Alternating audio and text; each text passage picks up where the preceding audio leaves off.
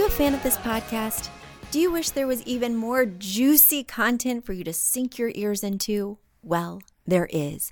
You can become a premium member of this podcast for $5.99 a month and get full access to an archive of over 50 bonus episodes. Additionally, we release a bonus episode every single month. That's a ton of extra content, including my personal interior design diaries, extra tips, my talking about trends, and so much more. Additionally, you'll be keeping us on the airwaves each and every week because your premium membership money goes directly back to making this podcast amazing. Check us out at affordableinteriordesign.com. Click on podcast to learn more and to become a premium member today.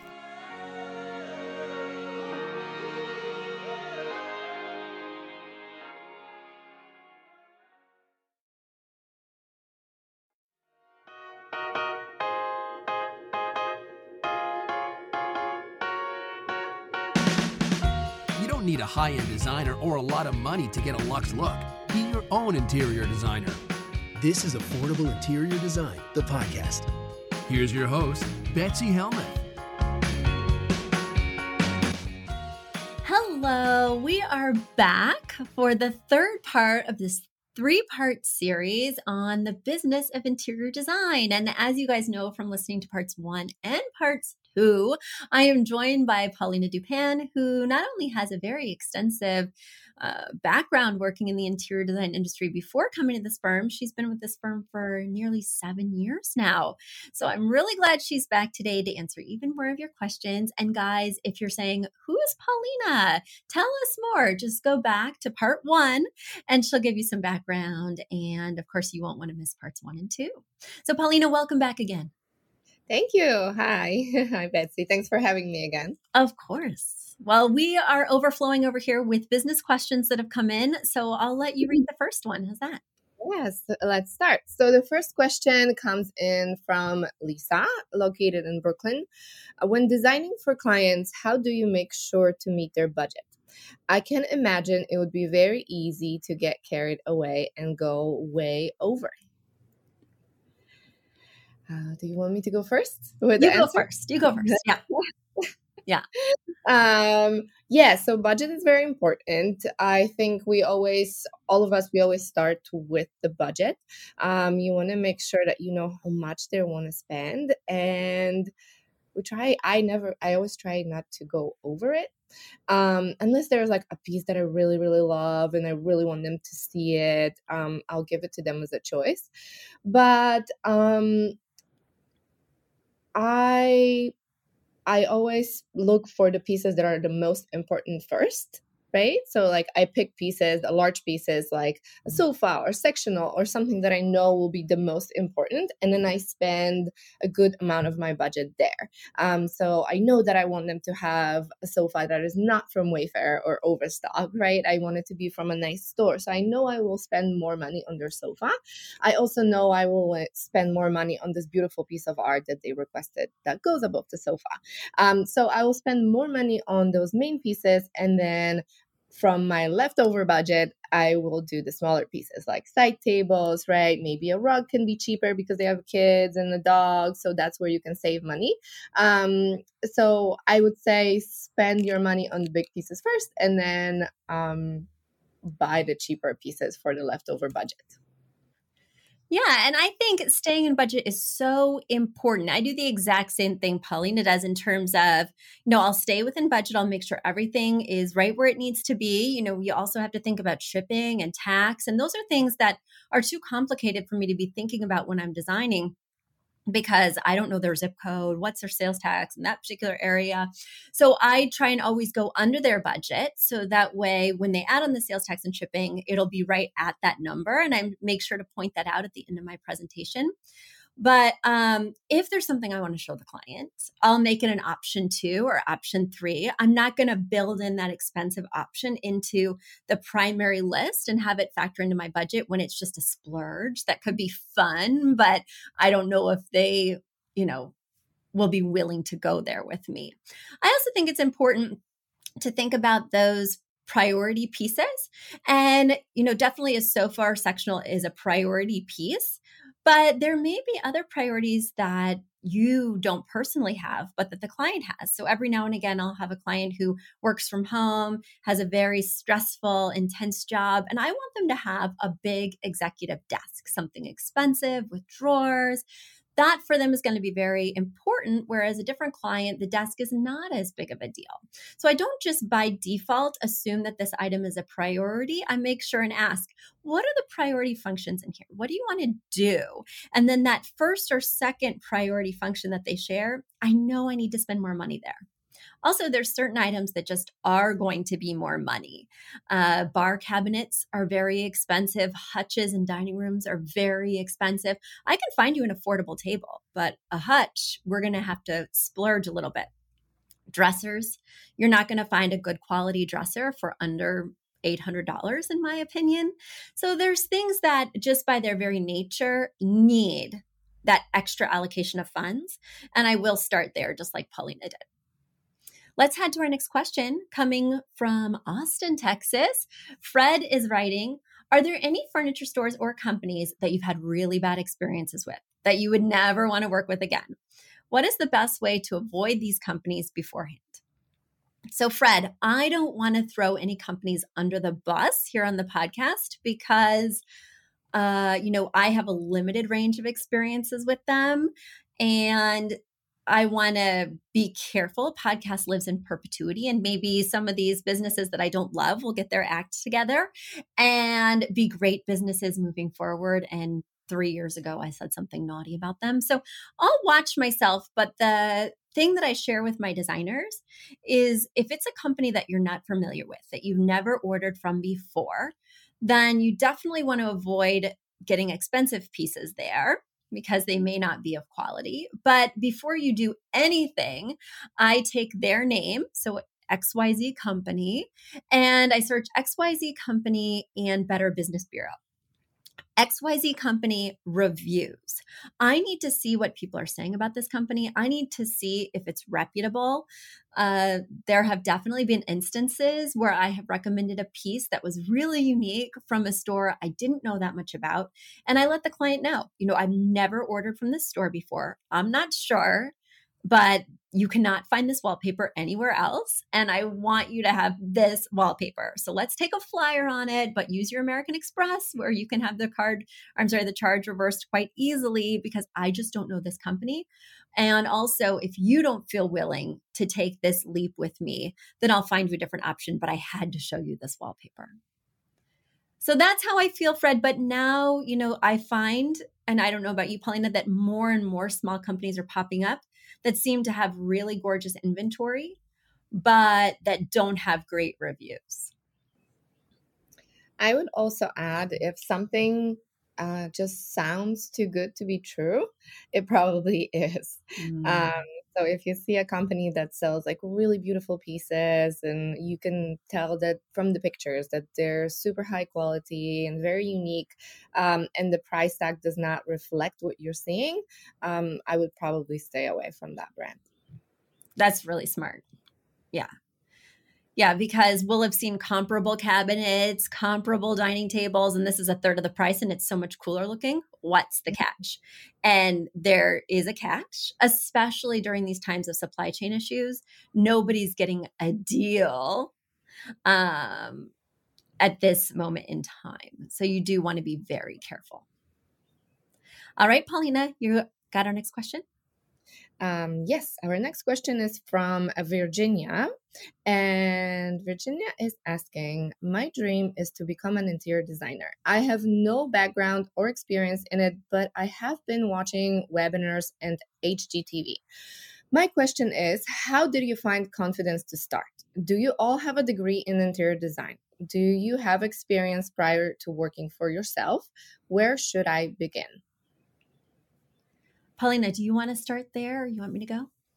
Um, yes, I can start, of course. so I think we all come from different backgrounds. Um, I do have an education in interior design, and um, some of the designers that work in our company do. Some people don't, but I think you need some sort of some sort of education, right, in that field. Um, if it's a course or you know a college degree, it's totally up to you and depends on what you want to do. And we kind of touched on that question before um, in our previous episodes, but um, I think it just depends what you want to do. you still need some education, but it depends on what you want to do um, with your degree.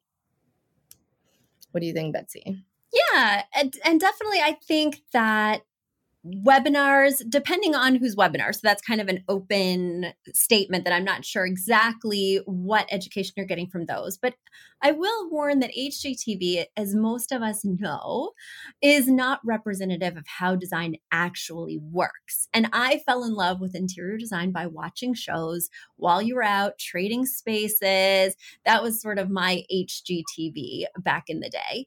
And I was in for a rude awakening when I went to work at a large firm and I was like, wait, this takes six to 12 months. This isn't going to happen overnight. The handyman team isn't just at our beck and call for a week, camped out in the front yard. Wait, they have other projects and they've got to come back? What? So I must say, I actually built my firm to most closely represent and interpret the HGTV timeline. Like we design quickly from the day we meet our clients to the day we present, the final presentation is two weeks. But the actual implementation of that design, which at our firm we mostly stay out of, you know, getting the handyman, getting the paper, the wallpaper installed, getting the paint applied, making sure that you sample first. All those steps are really on the client at our firm because those were steps I didn't particularly enjoy. I really enjoyed that fast process. So think about how you want to work with clients, what types of clients you want to work with. And again, there is that quiz at uploftinteriordesignacademy.com. It all goes back to what Paulina says. What's the ultimate goal? What type of designer do you want to be? If you want to work with high end clients, going shopping, building custom furniture from scratch, in my opinion, you need that more traditional education. If you want to work with clients in their home, shopping, retail, I don't think that traditional education is going to get you there. And I've hired lots of designers who've had that background and they don't know the first thing about standard sizes of rugs, about shopping at Pottery Barn, about what lengths of window treatments you can expect in terms of blinds and drapes. And I have to re educate them all over again, which is why I created the Academy. You asked also about confidence. And I'd say this is the number one issue that I come up against with people who are new to the field is that maybe they do have some education, but they just are still scared. Or maybe they've already started taking clients, but they don't feel like they have that foundation of education. My answer is that you absolutely need both you can go to as much school as you want undergrad, graduate program, supplementary courses and webinars, and you are not going to feel confident until you take your first client. And then you take your second client. And then you apply what you've learned in real life circumstances. I actually went the other way around, right? So I took lots of clients before I had a foundation of education, and I learned at the School of Hard Knocks. I was like, oh my gosh, I need to remeasure for that rug oh gosh, what am I going to do to get a light fixture in here when there's no electric in the ceiling? Let me run to my friends, my fellow interns at the high end firm where I was working. I had to reverse engineer my education, and that did not make me feel confident. So, in my opinion, you need both. Education first, but don't overeducate yourself. So many people hide behind extra degrees, extra courses. If only I knew that, I would feel ready. And that is absolutely false. You need some education and then you need to immediately apply it. You know, we are not brain surgeons here. We are not rocket scientists. But if you're a brain surgeon and only ever read about the surgery and never actually did the surgery, I don't think you'd feel confident. And you could read about it for decades, and I still think you'd be missing that piece. And while I am not a surgeon, I feel like the same applies to interior design. What do you think, Paulina? You train all of our new designers. So, how do they build that confidence? I absolutely agree. I think you have to really get yourself out there in order to build that confidence. And I think you have to back it up with some knowledge. Um, like you really need some knowledge because without knowledge, you will never be comfortable. You'll never be confident. Uh, the clients will ask you questions that you know they will expect you to have answers to, and you will not be confident if you don't have those answers. If you don't know what's the proper you know what's the proper height of dining table and how high is the dining chair that should go underneath it. Like what are those standard sizes right?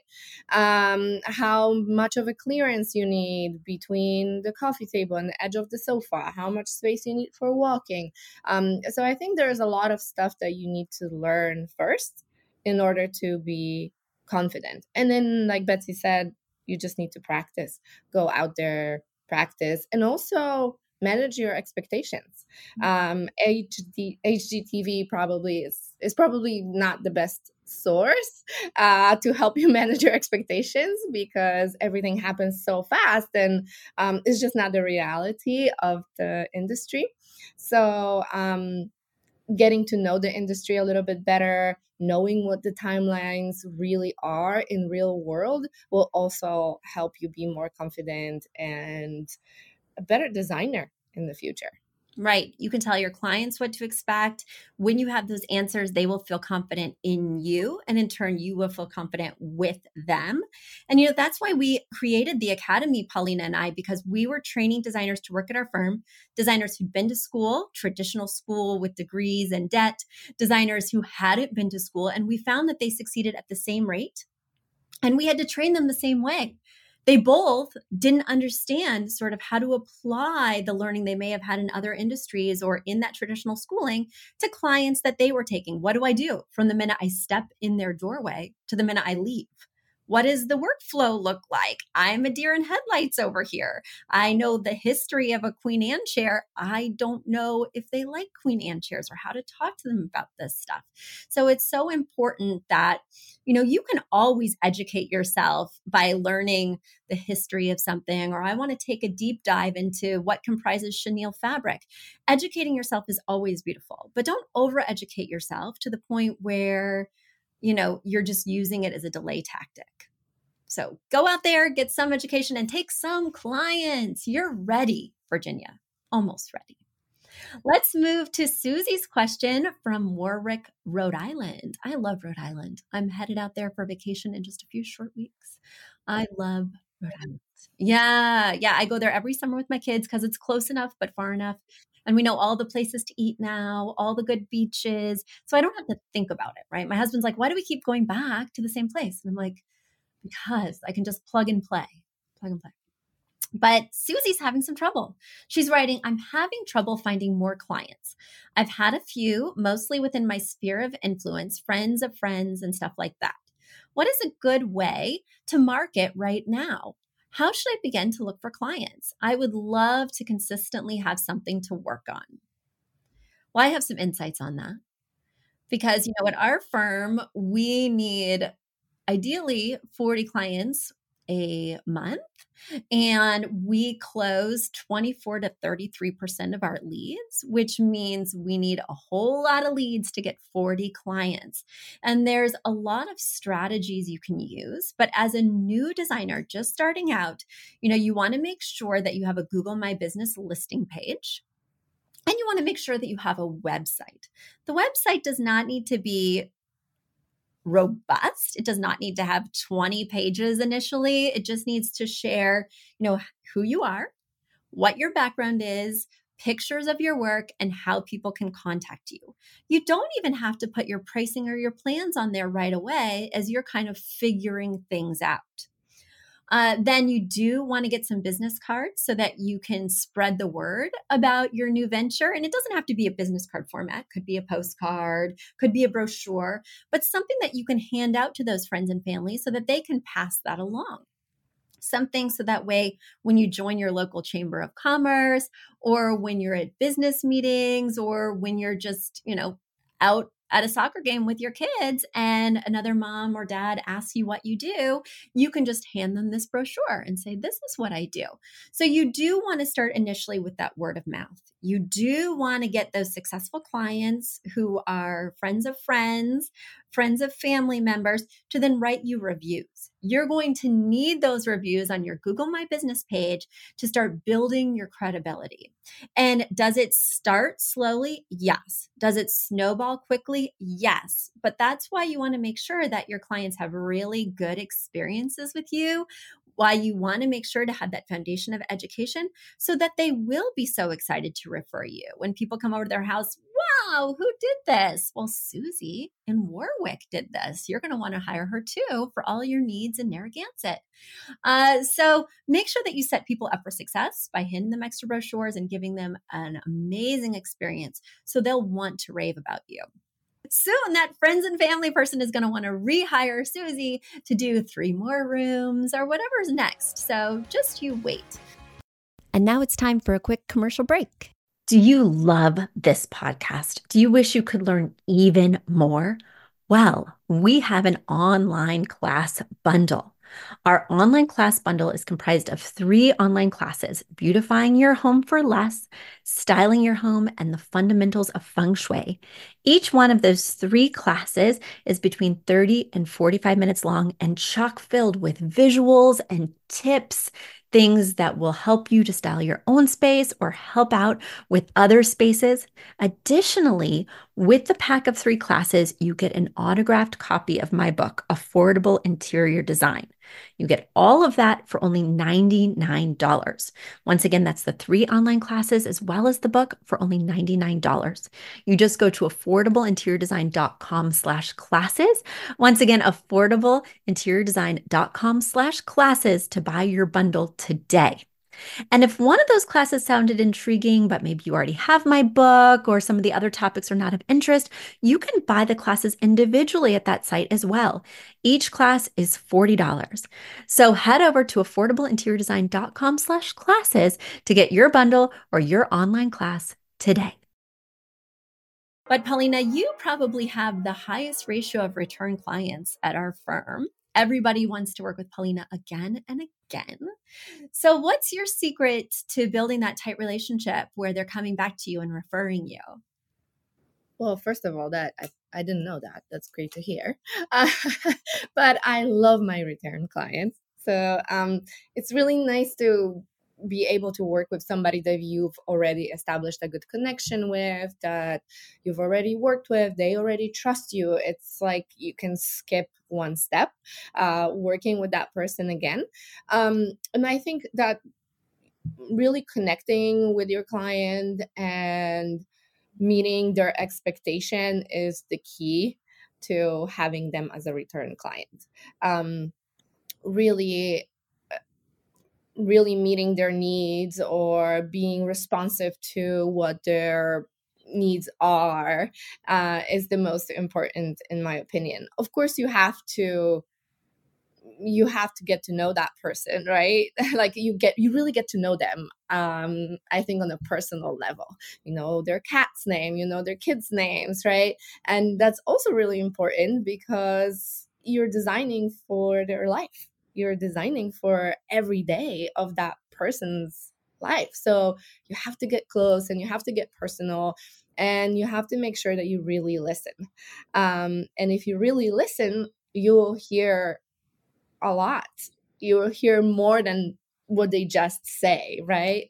And I think that's the secret, maybe, mm-hmm. to just having a return client. So doing a good job, being responsive, and then reading between the lines. Well, and I think that listening is so important because not just are you gleaning a lot of information, but they're feeling like you're hearing them. They're feeling understood by you because you're so plugged in. And if you can repeat back their kids' names, right, the next time that you show up, how did Jeannie like her playroom? You know, how is it working out with Leroy, your new dog? They are really going to feel like there's a tight personal connection.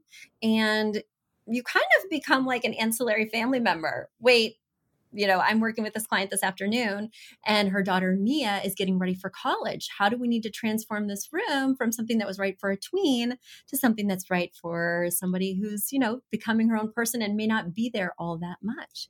It's just so nice to be interwoven in all their lives events. And it's very rewarding for me as a designer. Let's do a lightning round with this last question because I do have a follow up call with my dear client, Mia's mom, Elaine, in just a few short minutes. So, Paulina, uh, you want to read this one? Yes. Um, so the next question is from Renee from Burbank, California. How do you learn to design in a style that is not your own? I am starting my own business and want to appeal to lots of different clients, but I only enjoy designing modern farmhouse. Do I need to change or should I do what I love and wait for the perfect clients to find me? Whew, that's a tough one. Well, first, the modern farmhouse. It's so popular. Uh, it's a very popular style. It's been pop- it's been popular for a while now. Um, I don't know. I think again, it's it's a very personal decision because you don't really have to appeal i think to general public like if this is your style i think you can just you know one way to go is to really build a business around your style. And there's plenty of companies that build their businesses. And actually, this is the more traditional way of working as an interior designer um, that you have your own aesthetic and your own style, and people come to you because they really enjoy your aesthetic and your style. So, one way to go is just embrace your style and go for it and be modern farmhouse interior design firm. But um, another way to go is to know to design in more styles. However that could be a little bit more tricky right? Because then you really have to get to know all the styles that are out there. Um, so we're again maybe going back a little bit to the education portion. You might have to learn. You might take a deep dive. Like what is traditional interior right? Like how does it look like? What does it entail? Like what are the rules? There are rules. Mm-hmm. mm-hmm. what are the rules? What is modern? What's contemporary? Like there is a lot of different styles. People blend their styles. People are eclectic. So i think if uh, you're not I don't know if maybe if you're not comfortable with it, you know, but you love your modern farmhouse, just stick with it. Just go for it.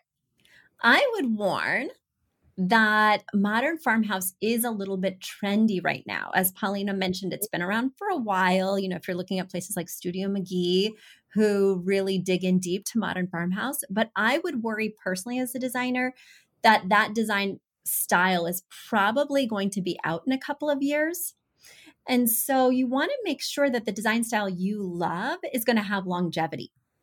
I think it's a great idea to maybe focus on the modern component of that rather than linking it with farmhouse or the farmhouse component of that and focus more on those rustic spaces and eliminate the modern. But I think just like Paulina said, honing in on traditional or a style that's more all encompassing will give you more to play with rather than make you obsolete when the trend is over. And I do feel like the modern farmhouse trend is nearly over. Just looking in my crystal ball, just saying. And so I want you to be malleable and flexible enough that it doesn't completely wipe out your personal fan base. Well, everyone, I'm so glad that you wrote in with all these delicious business questions. And I'm so glad that Paulina was able to join me to answer them. It was great to be here. Well, Paulina, I will see you very shortly at another one of our amazing team meetings. But until that time, thank you for being our guest. And guys, thank you for listening. If you have questions, business related, design related, whatever, send them to affordableinteriordesign.com slash podcast. Once again, go to affordableinteriordesign.com slash podcast. You'll see a little button there that says submit your question to the podcast, and we will answer it on an upcoming show. Until then, Bye. You've asked for it, and we have answered the call. For years, you've been saying, Betsy, you're talking about all these great design concepts, but we can't visualize them. You're describing the picture that the listener sent in of their problem, and we wish we could see that picture too. After all, a picture is worth a thousand words, and I do my best to describe them, but there's nothing like seeing it for yourself. And that's why Affordable Interior Design, the podcast, now has a YouTube channel. Not only do we have a YouTube channel where you could see recordings and clips of these podcast episodes, we also have an Instagram, a Facebook, and so many other exciting things. You should check it out. Head over to affordableinteriordesign.com slash links. Once again, affordableinteriordesign.com slash L-I-N-K-S links. And when you go there, you will see links to our YouTube page, our Instagram page, our Facebook page, and more. Please check it out, follow, and subscribe so you can see everything I'm talking about.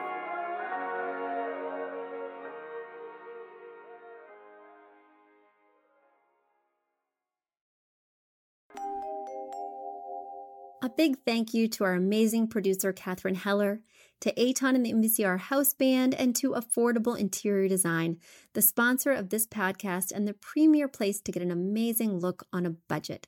Check out affordableinteriordesign.com. If you guys love the show, the very best way to support us is by spreading the word. Tell your friends or write us an awesome review on iTunes. So until next week, guys, thanks so much for joining us, and I'll talk to you soon. Bye.